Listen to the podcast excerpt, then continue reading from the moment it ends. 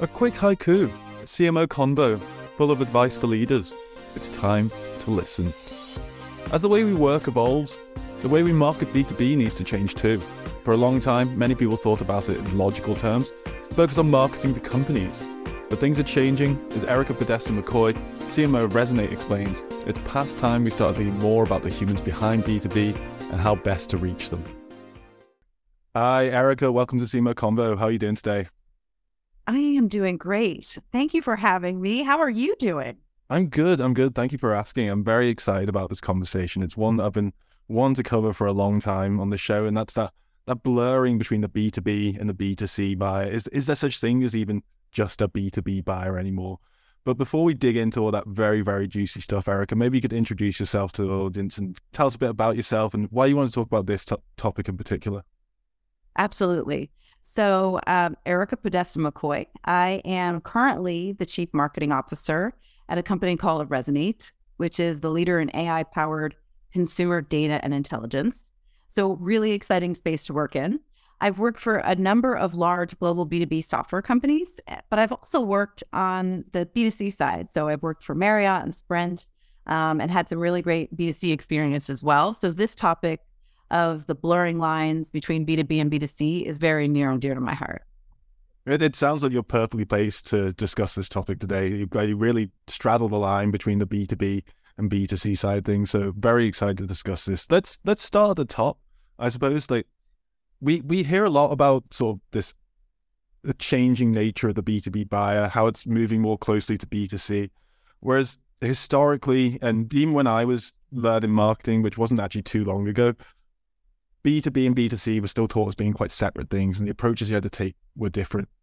Why are we thinking about things differently now? What is causing this? Is it a change in how B2B buyers are behaving? Is it a change in how we're thinking about marketing as a whole? Like, what what is pushing this kind of blurring of the line?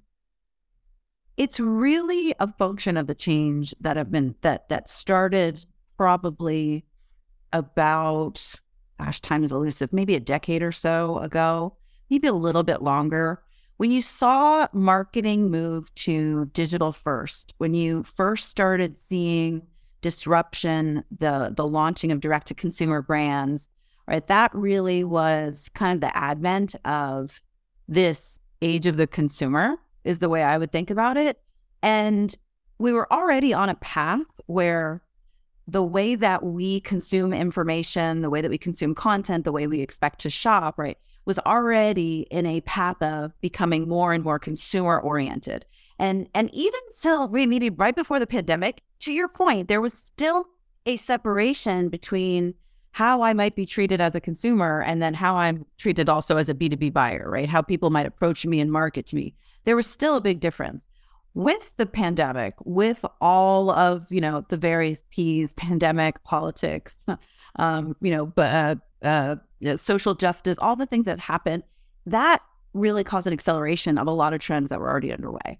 And I think because of that, you see consumers who are now even more attuned to wanting personalized experiences, expecting that companies will offer them you know, content in the channel they want to see it, content tailored to them, offers tailored to them, even in every part of their life. So if you think about even in your life, or if you think about some of the things that are, you know, growing right now, healthcare is a perfect example of where the consumer wants to take control over their own health. I should not only be able to shop and be given items that are relevant to me, but why is that only for my shopping experience? Why wouldn't that be for my health experience as well? Why do I wait to get sick and then see a doctor when the technology exists for me to prepare or anticipate or know ahead of time? And you'll so you see launching of companies, all these tech healthcare companies that are launching to serve this consumer who wants these more personalized experiences in every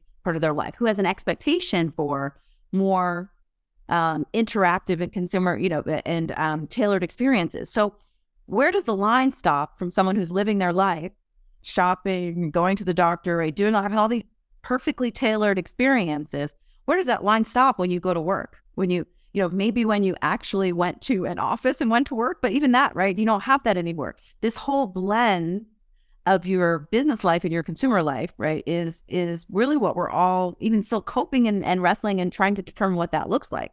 So the pandemic, social justice, this this activism that we have, this increased expectation for personalization, um, the decrease in loyalty, right? All of those things are feeding the fact that B2B buyers are also consumers. And at the end of the day, we are starting to to to compress the way that we shop, the way that we experience the world. And so that's to me the major driver of why B2B needs to act more like B2C to, to, to engage. I think there's also more of a blurring in terms of the tools that we use as well. Like the actual, uh, particularly when it comes to tech, I think Zoom is a great example of that. I mean, that was originally developed for for use at work for video conferencing, but now it's probably the most popular way of people communicating um, in terms of video chat. Like I, I rarely use stuff like FaceTime and stuff these days. I'll usually jump on a Zoom call with people if I want a video chat, and that's because I use it so much in my in my work life. It's crossing over to my home life as well, and that's also probably part of what you were saying with people have their work in their homes now, so they expect their home life and their work life to be more in sync, I suppose. Yeah. I mean, I think about, you know, even the way that you proceed through your day with so many people working from home, like your point about Zoom. I mean, we were encouraged to have Zoom holidays with our families, right? We're like, we that's what we'll do. We're Zoom holiday. We're going to Zoom, you know, seniors, we're playing bridge over Zoom because they couldn't see their families or their friends. Like it absolutely became it's that technology that really does enable us now to have whatever types of experiences we want at our fingertips. So why would I want to kind of pull myself back and say, no, now I'm not going to use this technology, or I'm not going to experience things the same way, or I'm not going to, um, you know, TikTok, right? It's phenomenal. Instagram, like look at the launch of, of brands and, and their ability to really spin up a, you know, spin up a brand that can actually take significant market share in a relative, relatively short period of time without a traditional marketing approach, right? Without um, you know, I think of actually I had the pleasure of meeting the, C, the CEO and co-founder of Olipop, which is you know a purpose-built brand that is designed to, um, you know, it's healthier soda, right? So they're on a mission, um, which is to make sure that if you're going to drink soda, you're going to get a healthy experience, right? But though full well they can't necessarily get people to drink healthy soda without being a popular soda brand. They were able to gain the market share they were looking. They don't have nearly the budget they don't have the brand management. They don't have. They are competing directly with companies like Pepsi, right? In you know Coca Cola, and are able to do that because of TikTok, because of Instagram, because of the ability to spread and launch a brand. And likewise, those same shoppers that are on those platforms consuming that content and experiencing these new brand launching, experiencing, you know, whatever's going viral at the moment, are also the st- same B2B buyers. There's no separation in my life from where I'm like, now or there's very little separation, right? I shouldn't say there's no. I'd say the separation, the gap is becoming very tight, and it's because of what you talked about, where our home life is, you know, is here, and our and our our work life is here and here, and on the and we're constantly moving between them, right, all all day long. Whether it's our our phones now have our personal chat, but they also have Slack for work. So you're you're as you're working, taking a break, running to the gym, walking your dog, coming back on Zoom, right? All of that merger of your life there's no time to really say, oh, wait, now I'm at work. So I should have very serious conversations. I should not be seeing anything like in social media. I'm not going to shop there. It's all one big, like long continuum. No, there's a lot of downsides to that, right? I mean, I think that's why we see kind of some of the challenges that, that people are experiencing. It's as humans, I think it's hard for us to um, to cope with that kind of like always on, always connected and not have that separation. So I think it's a double edged sword, but it's largely why at the end of the day, a B2B buyer is also a consumer, right? Is a consumer mm. audience. And so the better that you are at engaging people at that as a B2, as a consumer and appealing to them with the same tools and techniques that would be relevant for a B2C brand, I mean, that's to the extent you could be successful. Well, one of the things I've noticed over the last couple of years that I hadn't seen much at all in B2B, at least prior to the pandemic, was the idea of thinking more about the values that B2B companies stand for and when it comes to connecting with the values of B2B buyers as well. Do you think that's to do with sort of that blurring as well? Thinking more about the, the values that companies stand for. It used to be when you talk about business, like, oh, it's business, it's all driven by logic and you can just think about in terms of numbers and stats and stuff. But now people are thinking about do we want to be in business with a, this company? Does it stand for the values that we stand for? Is that to do with the blurring of the line as well, or is that something else? Well, I think it's part of the extension of the trend of consumer activism. And so in our research here, we were tracking, we started to discuss the consumer activism. I want to say it was really late 2018, early 2019. And and it was a very small segment initially of people who are really tuning in, right? There's obviously much more information about whether a company has a certain political stand, whether a company is, you know, doing a good job for the environment, whether the company is, you know, say is protecting its employees, right? There's so much more information if you think about UPS, FedEx, and uh, Amazon and unions, uh, you know, factories, fast fashion factories in China that are not necessarily protecting workers. There's a ton of that, and there's more information available about that. Exactly who is taking a stand or isn't taking a stand.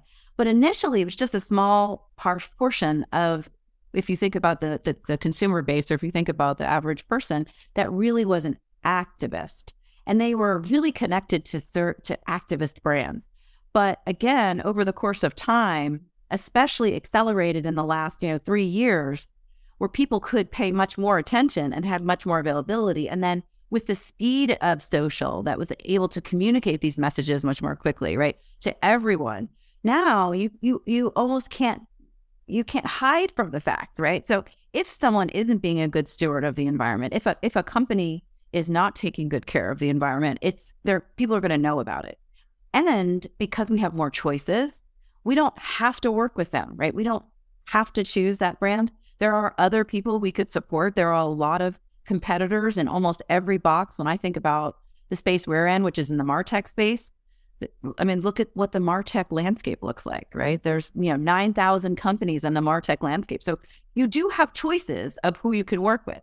In most cases, I was there's some big behemoths in, in the B2B Martech space that, that we almost all have to work with. But I think you have better information, the information travels faster, and you have now more ability to actually take to take action of some type.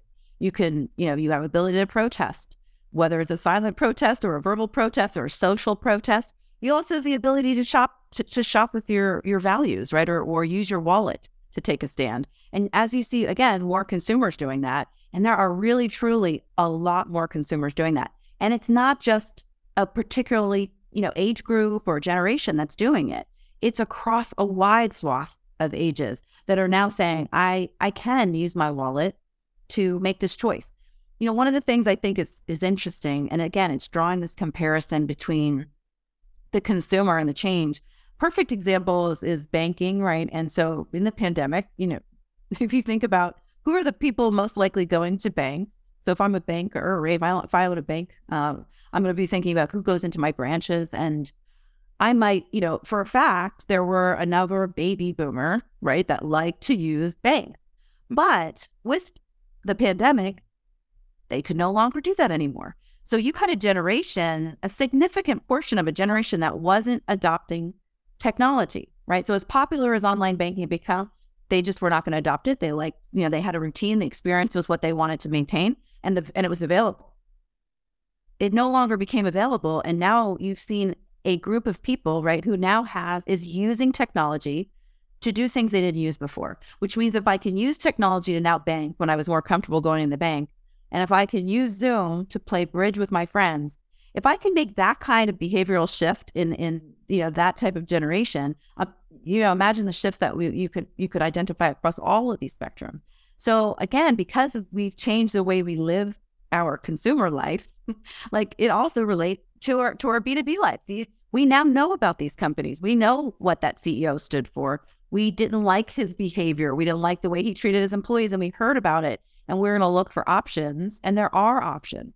It's not like there aren't right? So um, i think that's largely why you see more of it. It's still more prominent on the consumer side because it's a lot easier to make a consumer purchase. It's a lot easier for me to say i don't like what goya ceo said. He stood for trump so i'm going to go buy different beans. It's a lot easier than going i'm going to take my automation you know replace my marketing automation with somebody else because i don't i don't like salesforce. Right?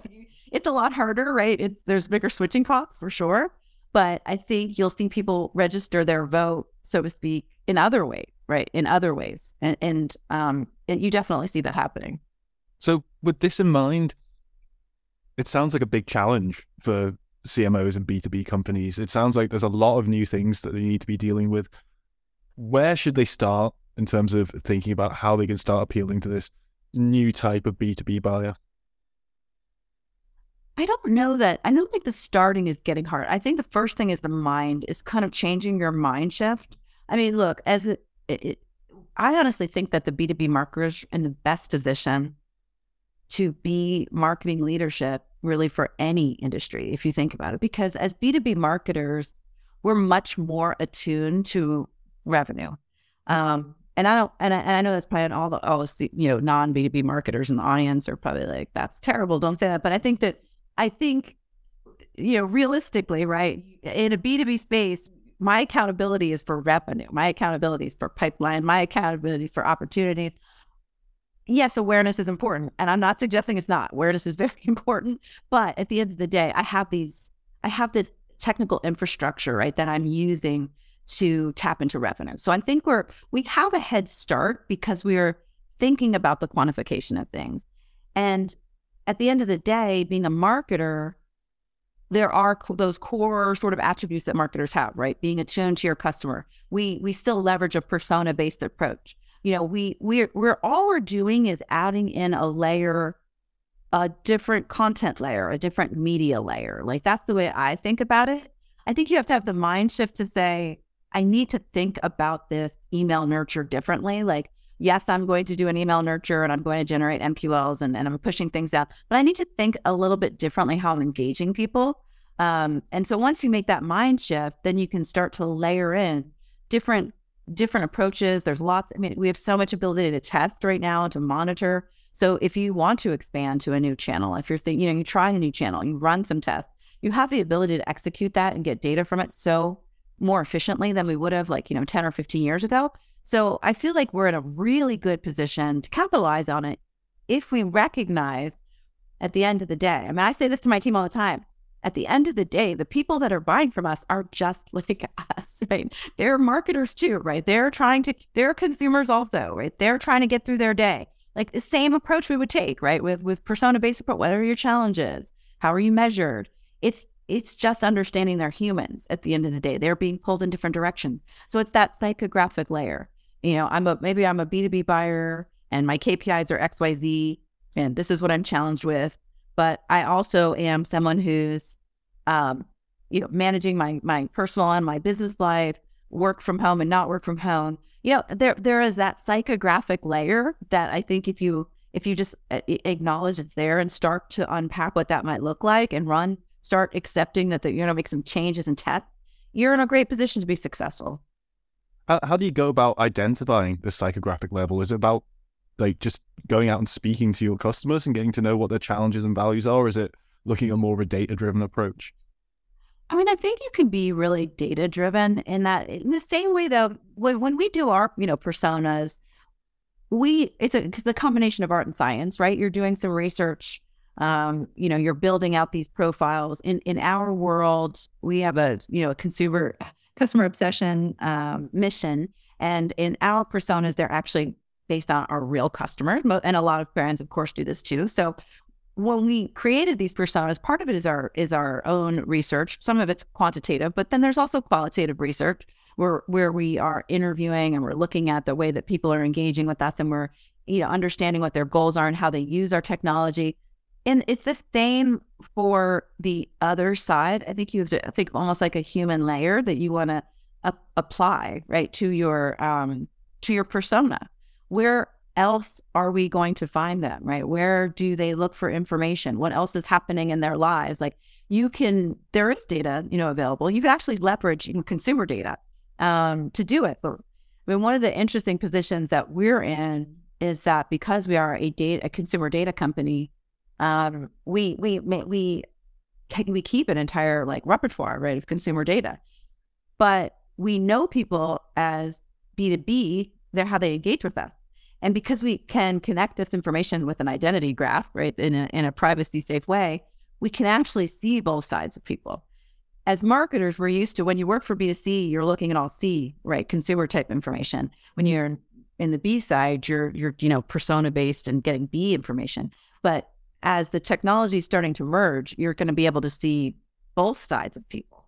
Um, and so that's a little farther away, but I think getting started with that data and and starting with qualitative processes, I think is is a helpful way to to start to know that other side of the person. But it can also be as simple as trying channels which you thought were traditionally consumer channels, right? You don't have to take, you know, the quantum leap forward to do this. You can you can try consumer channels. You can even try it in your messaging. You know, consumer approaches. I mean, we've seen that to be quite successful in our subject lines. Like take take a page from the set from the email that you opened that was a consumer email and apply it to your B2B email and watch your, you know, click through rate go up, watch your engagement rates go up. People are used to being communicated that way. So there's baby steps I think you can take. And even channels where it might it might even be the um, sort of the B two B and B two C divide. It might be the generational divide as well. Like TikTok for business is doing absolute gangbusters for a lot of B two B brands out there, and it's because the Gen Z mentality, this entrepreneurship that a lot of people are pushing for. There's a lot of very young business owners out there these days. So the idea of oh, uh, TikTok's not right, right for us. We're B2B. There's not going to be a B2B buyers. That is a myth when you actually look at some of the statistics out, out there. If you look at some of the data out there about behind the, the Gen Z mentality, like if you can get in a TikTok now, when these when this generation really does have that buying power, you're going to be set up really, really nicely there because you're speak you've been speaking to them using their language on their channels from a very early stage. Right. I, I mean, I think you know, if you think about kind of the origins of like native advertising, um, you know, and again, it was like native advertising was in consumer advertising, but you really rarely saw it in B2B advertising. And then it's almost like the perfect native if you think about TikTok, right? Like you're here you are taking a break from work, you know, watching some video, and next thing you know, you're also now learning about a brand. And like I think to your point, people have not it's not like it would it gives them um you know an, an off-putting reaction right? They're like this is just part of the way that i'm learning about important things. I'm learning what's popular. I'm learning what's happening. I'm learning about new companies and new brands new things that are available to me if i'm in that channel and i'm consuming all this information learning different things and now listen you could say maybe you're not learning all the right things i mean 100% yes there's that but i mean Instagram, same, right? You know what I mean? You're here you are scrolling and you're reading about the stars, latest star of, you know, falling whatever nonsense or whatever they wore at the Golden Globes or and then you're like, oh wait, you know, that I'm I'm scrolling through and like this I didn't know about that tech that was available. You're not going to you don't look away, right? You're not like, no, oh, no, I'm not you're you're in that mode of consuming content. So if anything, it's almost like you ingest it a little bit I don't want to say faster, right? But you're but you're seeing things you wouldn't have seen. So do you really, you know, do you think that's going to be less effective than someone's email inbox that's got, you know, completely overloaded with emails that they're sending? I mean, it's probably, you know, it's probably more effective. And it's also a different, you're in a different space, right? When you're, when you're, um, uh, scrolling Instagram or, or TikTok or anything else, you're in a maybe different disposition. You're it could be more relaxed. You're enjoy, and you're open, right? So you're you're not in a uh, a defensive. Let me clean my mailbox out space. So you're you have ability to break through. You know, reaching people in places where it, at the at a right time for them, where you don't have that hard wall between work and and my rest of my life anymore that's that's where you're breaking through right that it, would be different if this was maybe like to your point five even five years ago where mm-hmm. you shut the laptop down. I'm not in work mode anymore. I'm now completely in my personal mode. I'm doing my own thing. And and don't get me wrong, there are people that do that in, in certain generation, you know, sub generations, I should say, are are maybe better doing that than not. But I think the reality is it's seeped in. You know, it's it's become it is na- it's natively in there now. And and you, we talked about all these brands that are able to be to launch and be successful and steal significant market share on a completely different scale with, by the way, a completely different budget, right? So why wouldn't, if you're a bigger company, if you're a tech player, if you're a B2B company, why wouldn't you also take advantage of that? I think the key isn't in that, you know, in a TikTok is how do you, how do you do it in a way that's authentic, right? and, and not, you know, artificial, right? Because they're the fil- the filters and screens are pretty high on, on that audience or like a level of expectation, right? So well, I, I, suppose the, the best way to do it is to hire some Gen Z people to do the, the TikTok marketing for you.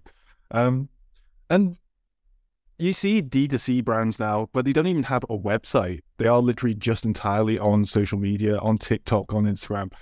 Do you think we'll ever reach that point with B2B? That sounds like a bit of a pipe dream to me, surely. I think it's hard to say we could get that far. I mean, you've got like to your point, D2C brands that have no e-commerce platform. Their e-commerce platform is like Shopify, right? Or they or they're they aren't having to do any like clearing of of of, of uh, you know transactions because they're using PayPal. Like it's and it, I think that's you know part of that broader um, disruptive story is all the technology that enables businesses like that. I mean, the cloud alone that you could build a business without infrastructure you do see that type of effect on B2B. I mean, there there's certainly more B2B tech companies that are able to launch because they don't need infrastructure.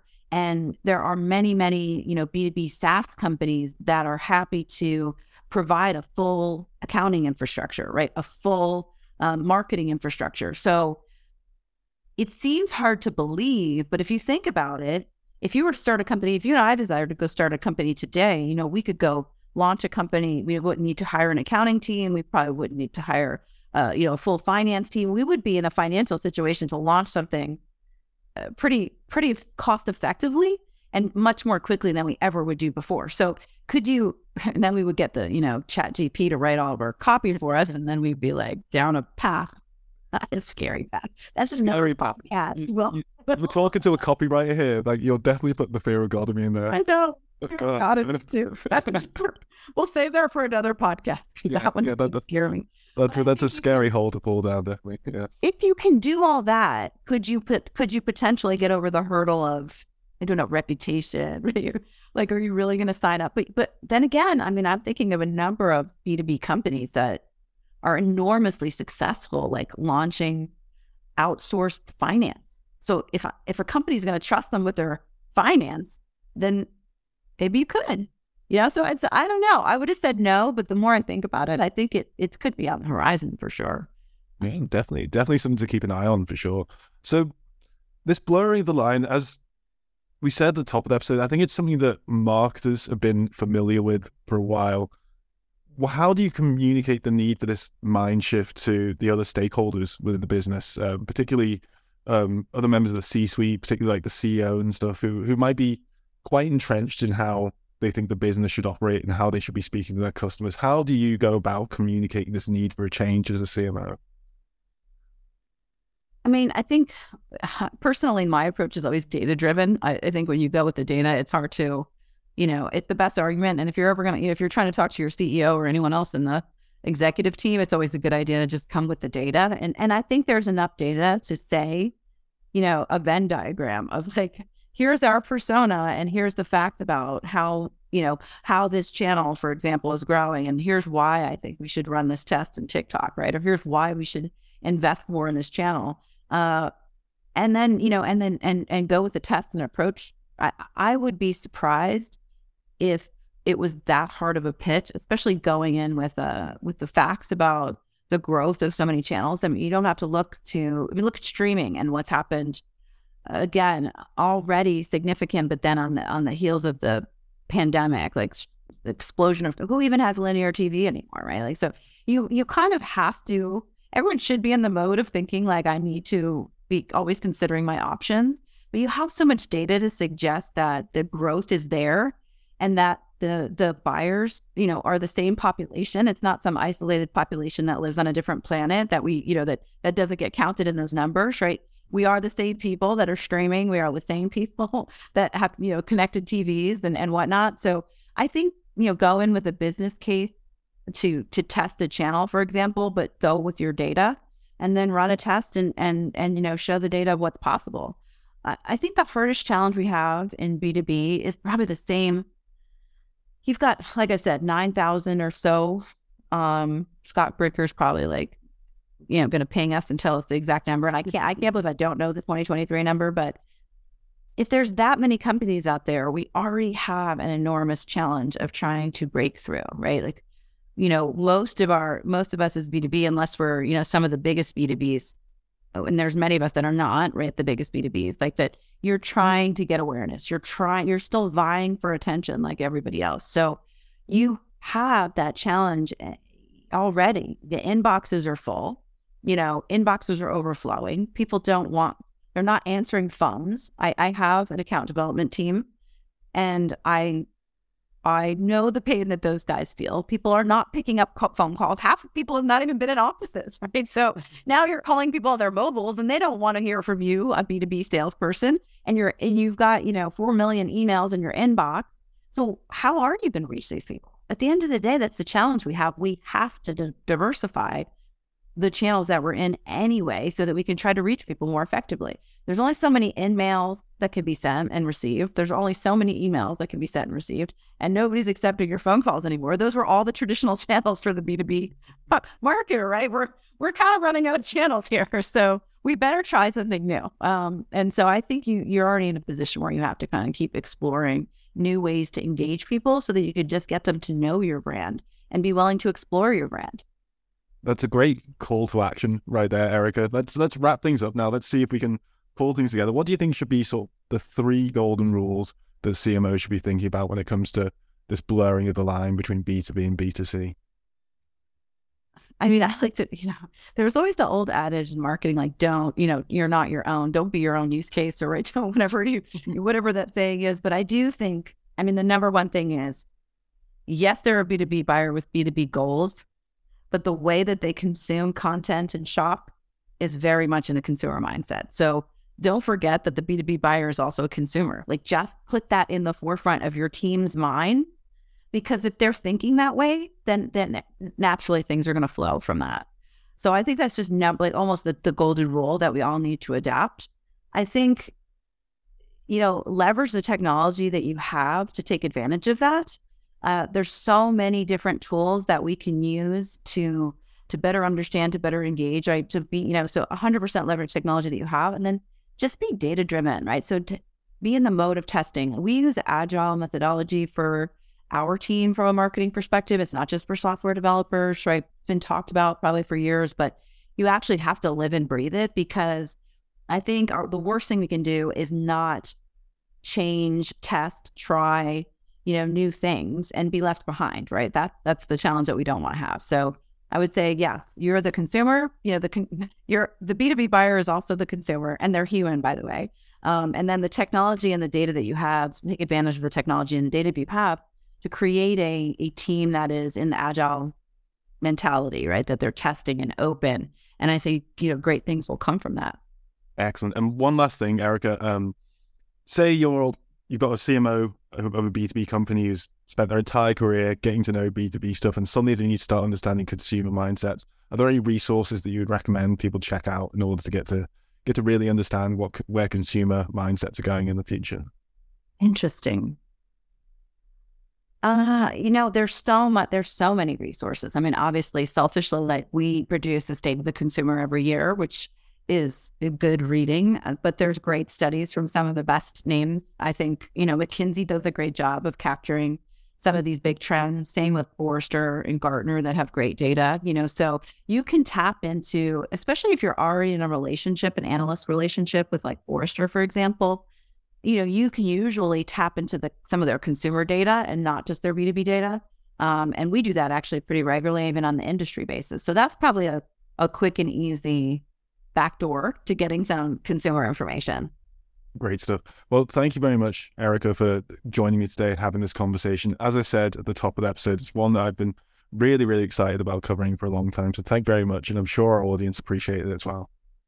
Thank you for having me. I'm really excited about this too. I think it's exciting. It's really, I always think it's an exciting time to be a marketer. I mean, we have so many tools and so much that we can do. And and so it's to me, it's exciting to see the two compress, right? We don't have to be stuck in just boring B2B anymore.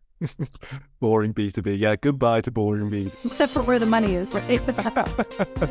yeah, they've got to keep that in mind as well. Um, but as I said, thank you very much, Ericka, and thank you very much to our audience as well. I'm sure you found this very useful.